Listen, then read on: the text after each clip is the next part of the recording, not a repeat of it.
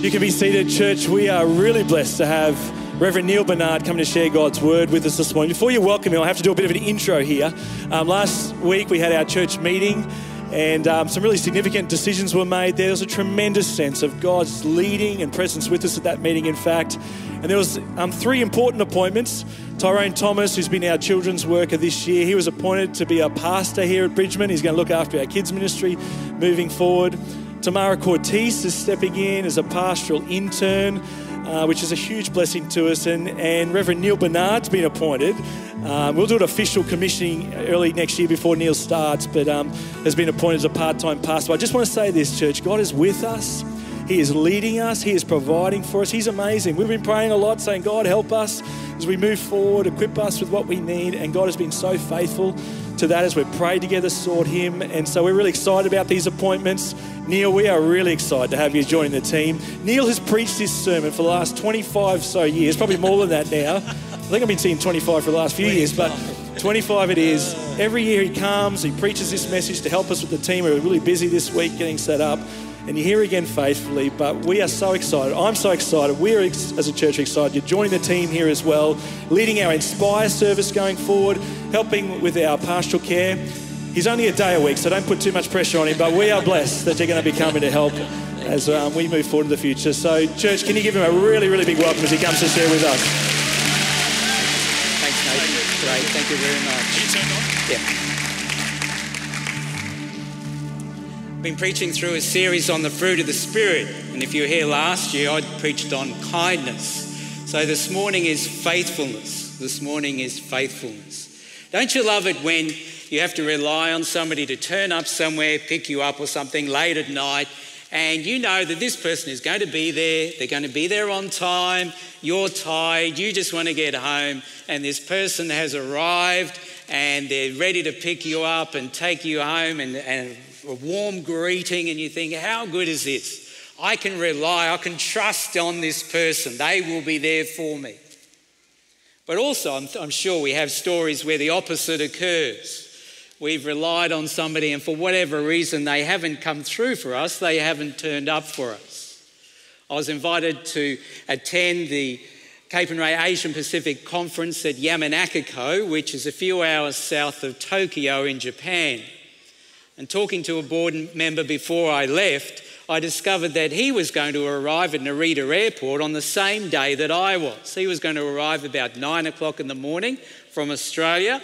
And I decided, well, since the Capernwray's flying me to Japan and back, I'll just pay $400 and zip over to Germany the week before and try and do some promotion for the school there. And so I was flying in from Germany, arriving at three o'clock in the afternoon. So I said to Ivor, Look, we're both arriving on the same day. Let's travel together. Let's both go down to Yamanakako together. Okay, Neil. Asked him three times. Ivor, you're going to stay uh, at the airport and meet me, aren't you? Yes, Neil. Ivor, you're going to stay at the airport and meet me. Yes, Neil. Ivor, yes, Neil. Yes, Neil. Yes, Neil. It's all good. Flew to Germany. Didn't, ha- didn't take my mobile phone with me arrived at Narita Airport three o'clock in the afternoon, picked up my bag, walked around the airport. Where's Ivor? Where's Ivor? Well, what do you do? I thought, well, I have the one option of staying at the hotel here at the airport. That's going to cost me about $125. I can get on a little adventure, see how far I can get to Yamanakako.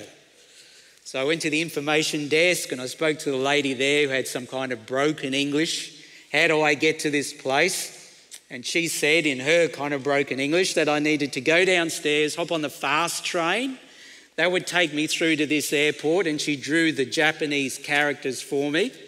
And then I need to change at that station, head upstairs, get onto the domestic line. That would take me to another train station, wrote down those Japanese characters, and then needed to hop off at that station, go up, walk across the road, go to the bus station. The bus would take me to Yamanakako. How hard could that be? So I went downstairs, hopped on the fast train, and like our trains, right, they have along there all the ne- what the next station is, what the next station is. So I'm looking at these Japanese characters, trying to align them. And of course, every time I look down the paper, right, it's gone. Well, the guy next to me, Japanese guy next to me, saw me and he came up to me and he goes, Two more stations, two more stations. Oh, how good is that? Two more stations. Hopped off, went upstairs, had to get onto the domestic line. Now I have to get a domestic ticket. Well, that was a little bit of a drama, but I was able to get that. It was now about seven o'clock, I think, eight o'clock at night. Hopped off, went down to the bus station and said to them, I need to get to Yamanakako. And they said, 10 minutes' time, the last bus, the last bus tonight is leaving. I thought, yes, how great is this? I'm going to get to Yamanakako. Hopped on the bus, and that took a while 45 minutes or an hour. Pulled up at Yamanakako station thinking, now how do I contact the centre? Didn't have my phone with me. Well, there was a Japanese girl, and she had her phone. So I asked her, I said, Is there any chance you could phone this number for me? And she gave me her phone. So I dialed the number, and Peter answered the phone. And Peter said, Hello. And I said, Hi, Peter, it's Neil. Oh, you must be at Narita Airport. I said, No, I'm at Yamanakako bus station. Really? How did you get there? He said, That's only a 10 minute walk from where we are. I'll grab Ivor and we'll come down and meet you. Mm, Ivor. Christian Grace. So the two of them came down and met me at the bus station. How did you get here? How did you get here? We didn't think that you would arrive tonight. We were sure you were going to stay at Narita Airport. Ivor, why did you abandon me? Abandon me in a foreign country. And Ivor said, Well, Neil, Charlie flew in from America and I met up with Charlie. And Charlie said, Ivor, what are you doing here at the airport? And Ivor said, I'm waiting for Neil. He gets in at three o'clock this afternoon. And Charlie said, No, no, don't wait for Neil. He can look after himself. Come with me. Ivor. Faithfulness. That person who's there, who's there on time, that person who's reliable and dependent. The definition of faithfulness is to commit to someone or something the quality of being loyal. I say the faithfulness can be answered with two questions Is what you say true, and do you do what you promise? That's the degree of your faithfulness. Is what you say true, and do you do what you promise? Faithful these days is probably not a word we would use of someone. We would say that the person is reliable, the person is dependent, but we don't really say of other people that that's a, they're a faithful person. But that word is used of God, an attribute of God. We might say that, for instance, uh, a dog is faithful or a car is faithful. It always starts when I want it to start. But faithfulness is an attribute of God. God is reliable. You can trust Him, you can depend on Him. God's words, what He says, are true, and what God promises, He does. In fact, in Psalm 89, I think the psalmist here is so kind of overwhelmed with the faithfulness of God that he mentions it eight or five times, sorry, in this, in this uh, psalm. Verse 1, psalmist writes, I will sing of your steadfast love, O Lord, forever. With my mouth I will proclaim your faithfulness to all generations. Verse 2 I declare that your steadfast love is established forever. Your faithfulness is as firm as the heavens. Verse 5 Let the heavens praise your wonders, O Lord, your faithfulness in the assembly of the holy ones. Verse 8 O Lord God of hosts, who is as mighty as you, O Lord? Your faithfulness surrounds you. Verse 24 This is the Lord speaking. My faithfulness and steadfast love shall be with him, and in my name his horn shall be exalted. If you're of my generation, you'll grown up with those scripture and song. And that little scripture and song song that I constantly sing to myself all the time. The steadfast love of the Lord never ceases, his mercies never come to an end. They are new every morning. Great, great is thy faithfulness. Here, the writer is saying that the mercies of the Lord are boundless, there, are, there is no limit to them. They are new every morning because God is unchanging, He is faithful. You can depend on Him, He's reliable, you can trust Him. His steadfast love, His divine mercies. This was one of the most important lessons that the children of Israel needed to learn the faithfulness of God. You know the story. God brought them out of Egypt and they were slaves. And if they were to go by the coast route, coastal route into the promised land, probably taken them anywhere between 10 and 13 days. Instead, God led them down into the desert and they ended up staying there for 40 years to get into the promised land. And God had a reason for that. I think of these Israelites as they came out of Egypt. They'd only known slavery. They'd only known every day to be told by taskmasters, this is what you are to do today. Imagine living like your life like that every day. This is your job, this is your job, this is your job. Now you've been set free from that country, and now you're going to some distant promised land, and you're confronted with some army that has spears and has chariots. And all you know is how to throw rocks and call people names. As soon as there was any threat, I imagine these Israelites would hightail it back to Egypt. That's why perhaps, perhaps God didn't send them by the coastal route.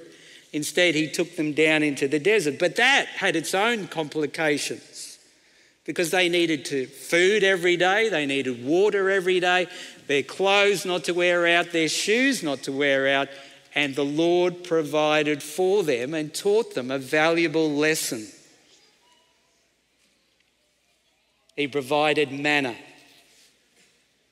Now, we're not sure exactly what manna is, but scripture describes it as this the corn of heaven or the angel's food. And this provision of the Lord was on a daily basis. Every day, what they needed there wasn't, was enough. They weren't allowed to store it, they weren't allowed to keep it. It would go stale, it would go rotten. But on the day before the Sabbath, God provided twice as much so that they did not need to work on the Sabbath. Let me read to you Exodus chapter 16, verse 13. In the morning, there was a layer of dew around the camp. When the layer of dew lifted, there on the surface of the wilderness was a fine, flaky substance, as fine as the frost on the ground. When the Israelites saw it, they said to one another, Hmm, what is this? for they did not know what it was. And Moses said to them, It is the bread that the Lord has given you to eat. Moses said to them, Let no one leave any of it over until morning. But they did not listen to Moses. Some left part of it until morning, and it bred worms and became foul. Morning by morning they gathered it, as much as each needed. But when the sun grew hot, it melted. God providing manna for some two, two and a half million people every day for 40 years. That's a lot of manna. And God let them go hungry so that they might trust in Him to see Him provide. Deuteronomy 8 3 4. The Lord humbled you by letting you hunger then, by feeding you with manna with which neither you nor your ancestors were acquainted, in order to make you understand that one does not live by bread alone, but by every word that comes from the mouth of the Lord. What was the, what was the lesson the Israelites needed to learn? They weren't to trust in the manna. They weren't to trust in the water in the lake over there. They weren't to trust in their clothes or the shoes on their feet. They were to trust in the Lord, the one who prov- would provide for them.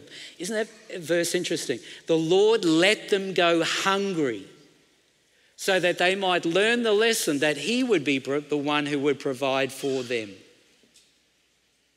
There may be occasions in your life where the Lord lets you go hungry so that you will see His provision in your life. After I left Ashgrove Church, I had about six months where my only income was to drive up to Gympie Community Church and preach there every Sunday. Preaching fee, I think, was about $100. I had mortgage, I had car expenses, everything else that goes with it. And I started to see my bank balance go down and go down and go down. It's not a great feeling. Thinking to myself, I'm going to set a limit of $2,000. When my bank account gets to $2,000, I'm going to start packing everything up. I'll move in back with mum at Brighton. She will love that. And uh, I'll rent out my unit. I'll be able to cover my expenses. And I got down to about $2,300. Now I'm, my, I'm a planner, right? Now I'm starting to think, okay, Neil, what are the things you need to pack up? All your books and all that stuff. And surprise, surprise, out of the blue, 96.5 gave me a call. Said, Neil, we're going to have a temporary transmission. Would you be available to come and work for us for a month as an announcer and working in production? And we shall pay you $350 a week. Wow. Added on to the $100 getting preaching on Sunday, I thought, man, this is all I need. This is great.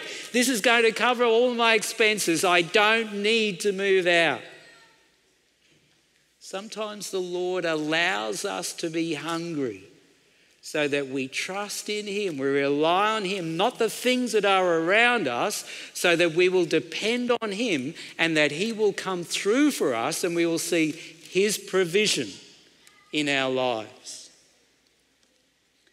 One man, Scripture tells us, was unfaithful, was unreliable, and independent. And because of that, God took him from ruling the nation, took the crown off his head and the Holy Spirit, the anointing of the Holy Spirit from him, because of his unfaithfulness to the Lord. A man is Saul.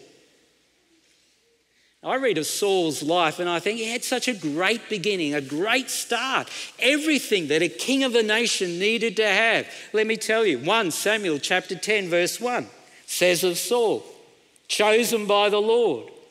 1 Samuel 9. Physically and psychologically suitable. He was a handsome young man. There was not a man among the people of Israel more handsome than he. He stood head and shoulders above everyone else.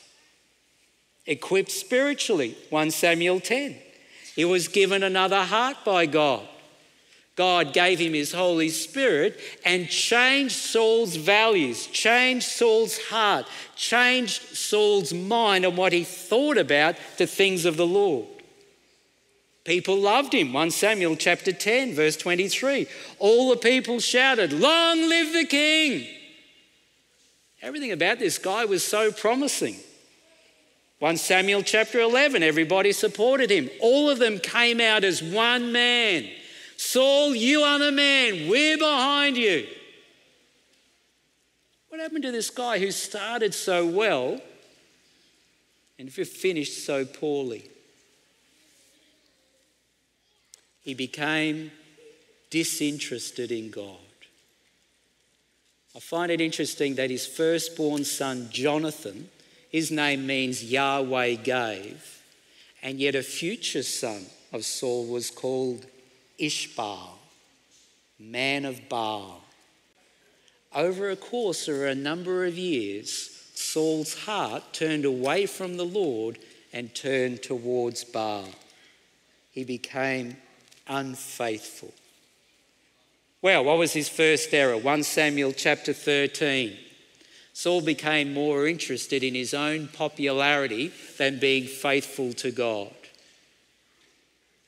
The Philistines, we read, had mustered at a place called Michmash. I love that name, Michmash. Saul was at Gilgal. We read that the Israelites were so afraid they hid in caves, in holes, in rocks, in cisterns. And in those days, before the king went out and fought in battle, he would get the prophet or priest of the day to make a sacrifice of a burnt offering before he went into the battle. And so Saul calls for Samuel. Samuel, I'm ready to go and fight the Philistines. Come and make the burnt offering so that we can start the fight. We read in that chapter, 1 Samuel chapter 13, that Saul waited seven days and Samuel didn't turn up. So Saul figures, well, he's not arriving, right? I'll make, I'll make the sacrifice. So Saul made the sacrifice himself. And as he's making the sacrifice, who should turn up? Samuel. And Samuel says to Saul these words What have you done? And what was Saul's reply? When I saw the people slipping away from me, see, he's more interested in popularity. When I saw the people slipping away from me, and you did not come in the day appointed, I made the burnt offering. And Samuel's word to Saul You've done foolishly.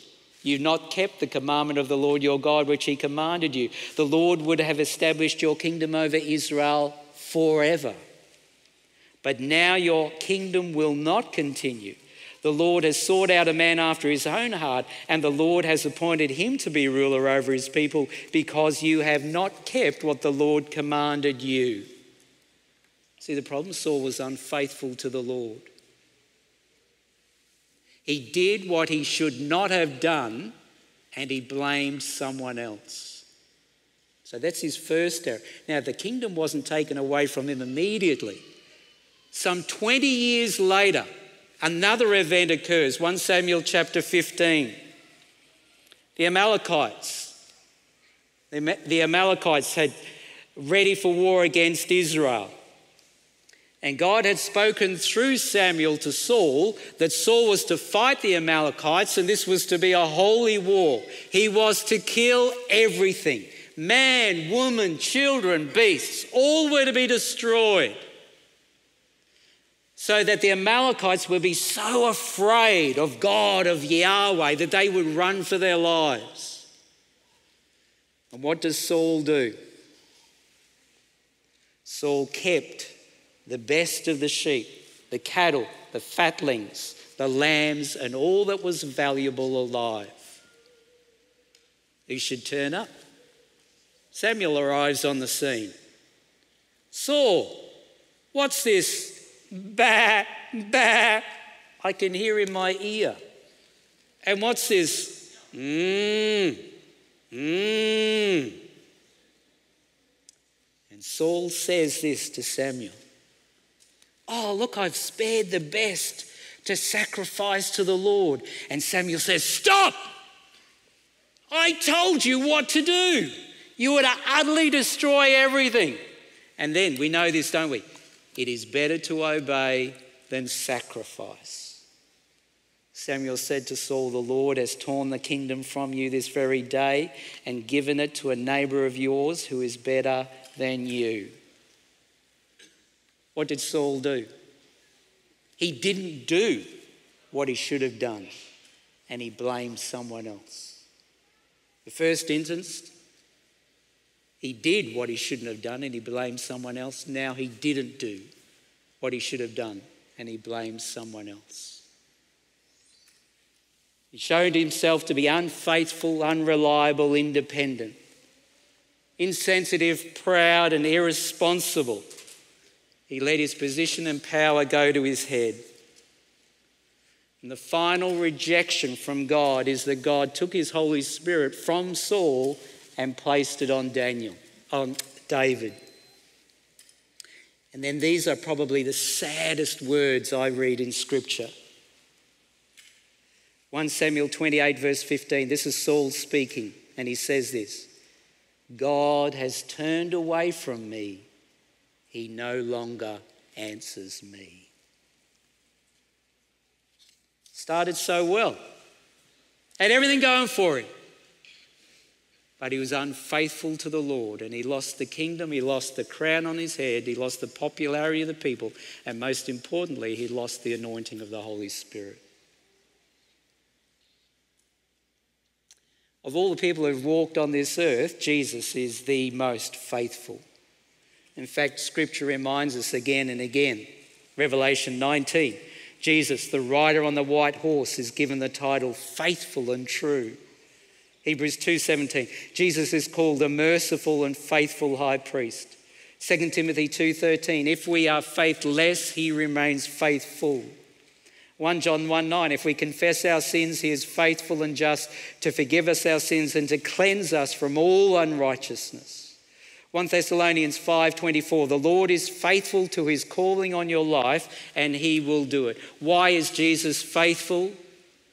Because what he says is true and he does what he has promised. He is faithful.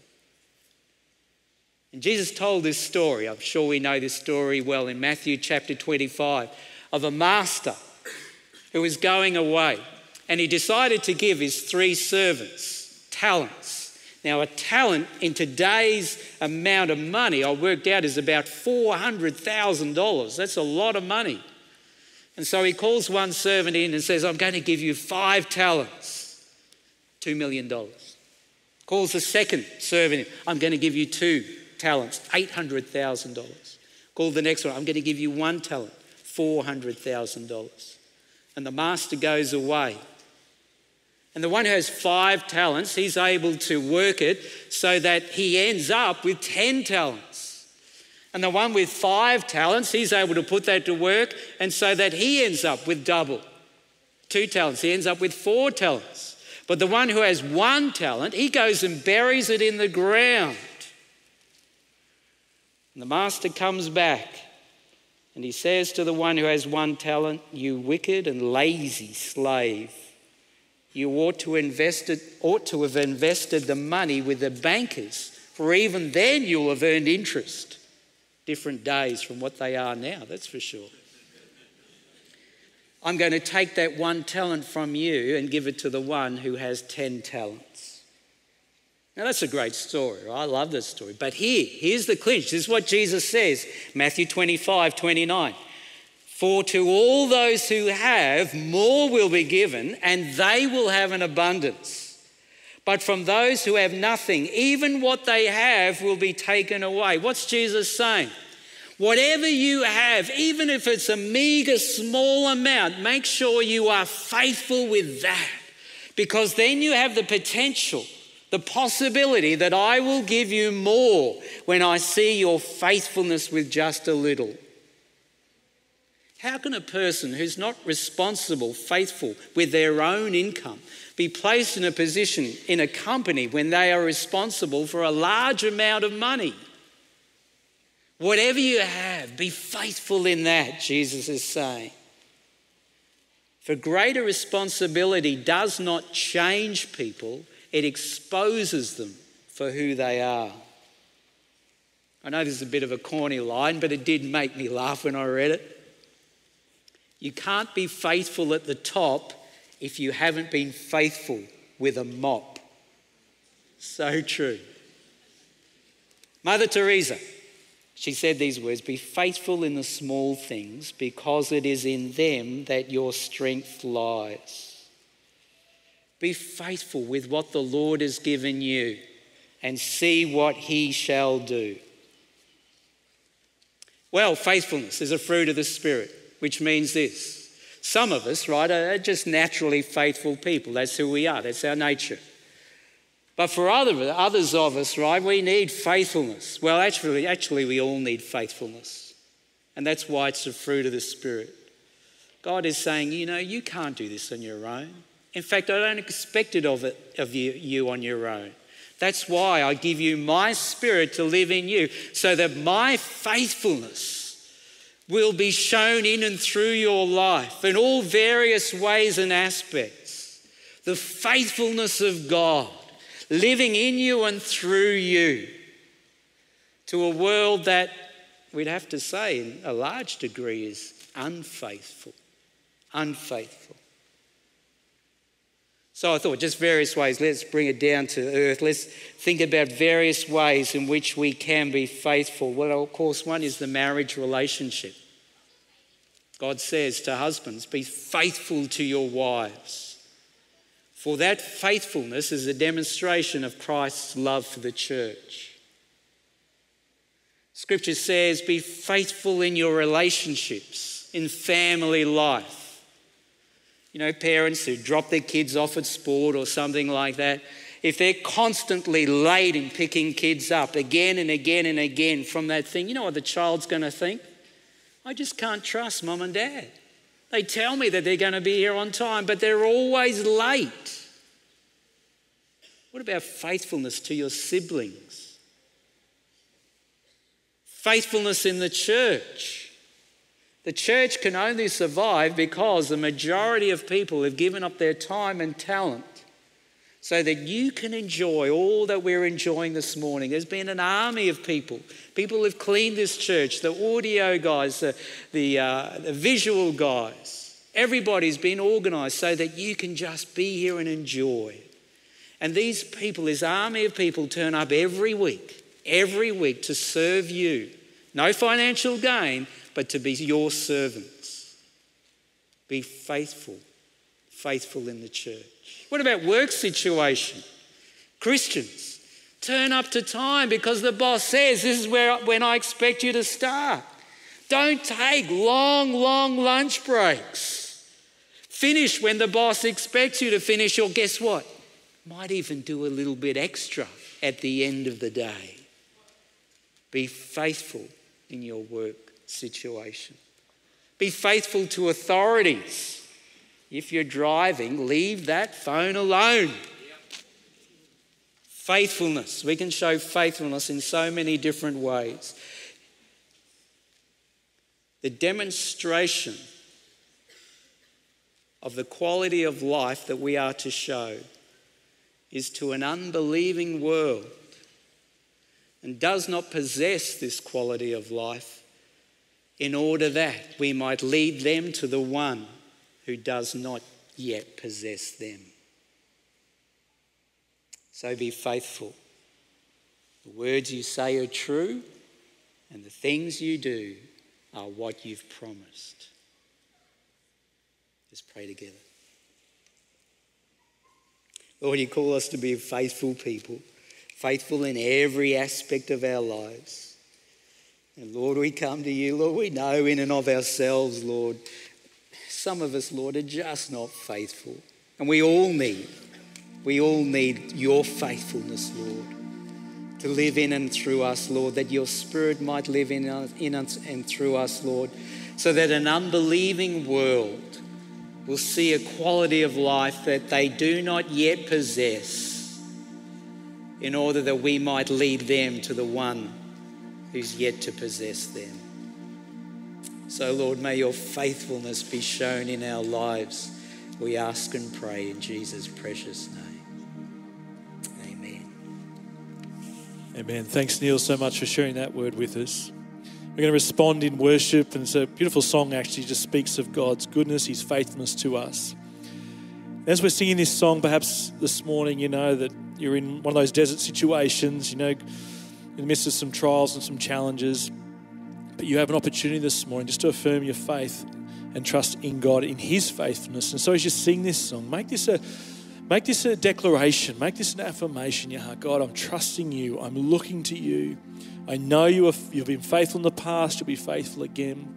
And for others, maybe there is a challenge there for us to be faithful in some area of our lives where God's just calling us, hey, remember to be faithful there. Remember to be a, a, an example of what I am like and let that spirit, the fruit of the spirit flow through me. Maybe there's some situation in your life and the Spirit of God's just prompting you there. And ask God just for his help that he would fill you this morning to help you to, to, to be faithful in that situation, to be a demonstration of who God is. So why don't we stand together? We're going to worship as we respond in our hearts, sing these um, great words of God's goodness. Let's stand as we sing together.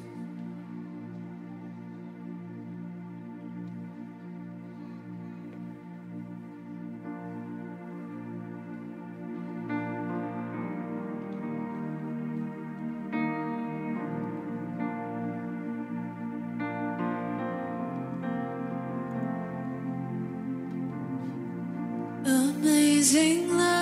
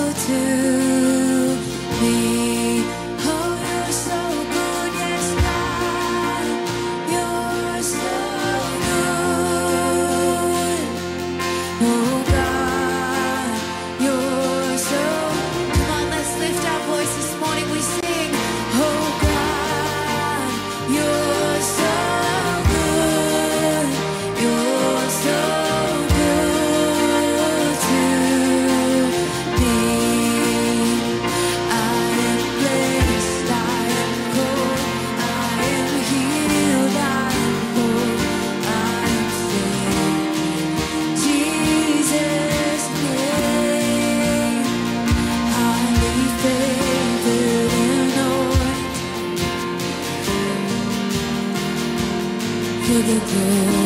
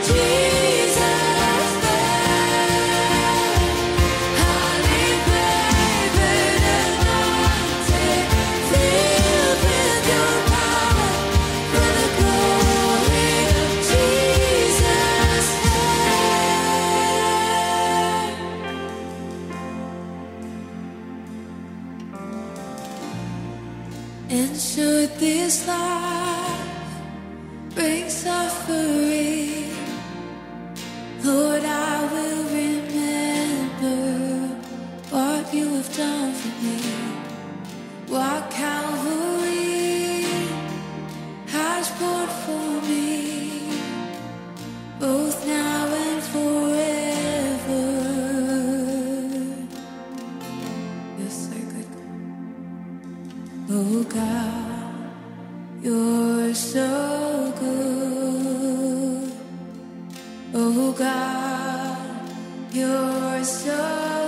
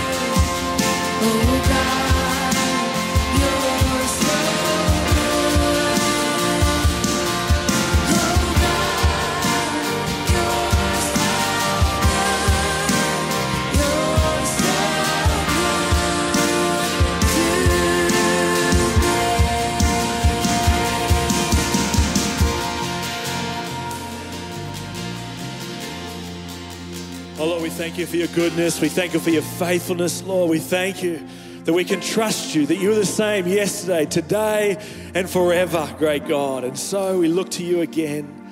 And I pray, Lord, that you'll just encourage and strengthen um, us as your people, or for some particularly this morning, I know this is a word for them, Lord, just to, just to know they can trust you completely as they affirm again, Lord, just that they're looking to you, great God, that you are more than able.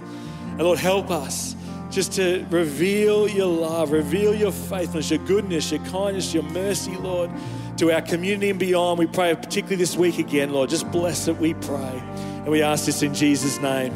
Amen. Amen. Please be seated if you'd like prayer. Our prayer team will be down the front here. They'd love to pray for you. Our Connections Lounge is opening up up the back there as well. You're so welcome to head there. Do stay for a tea and coffee in the courtyard. God bless to all those online as well. We look forward to sharing with you again soon.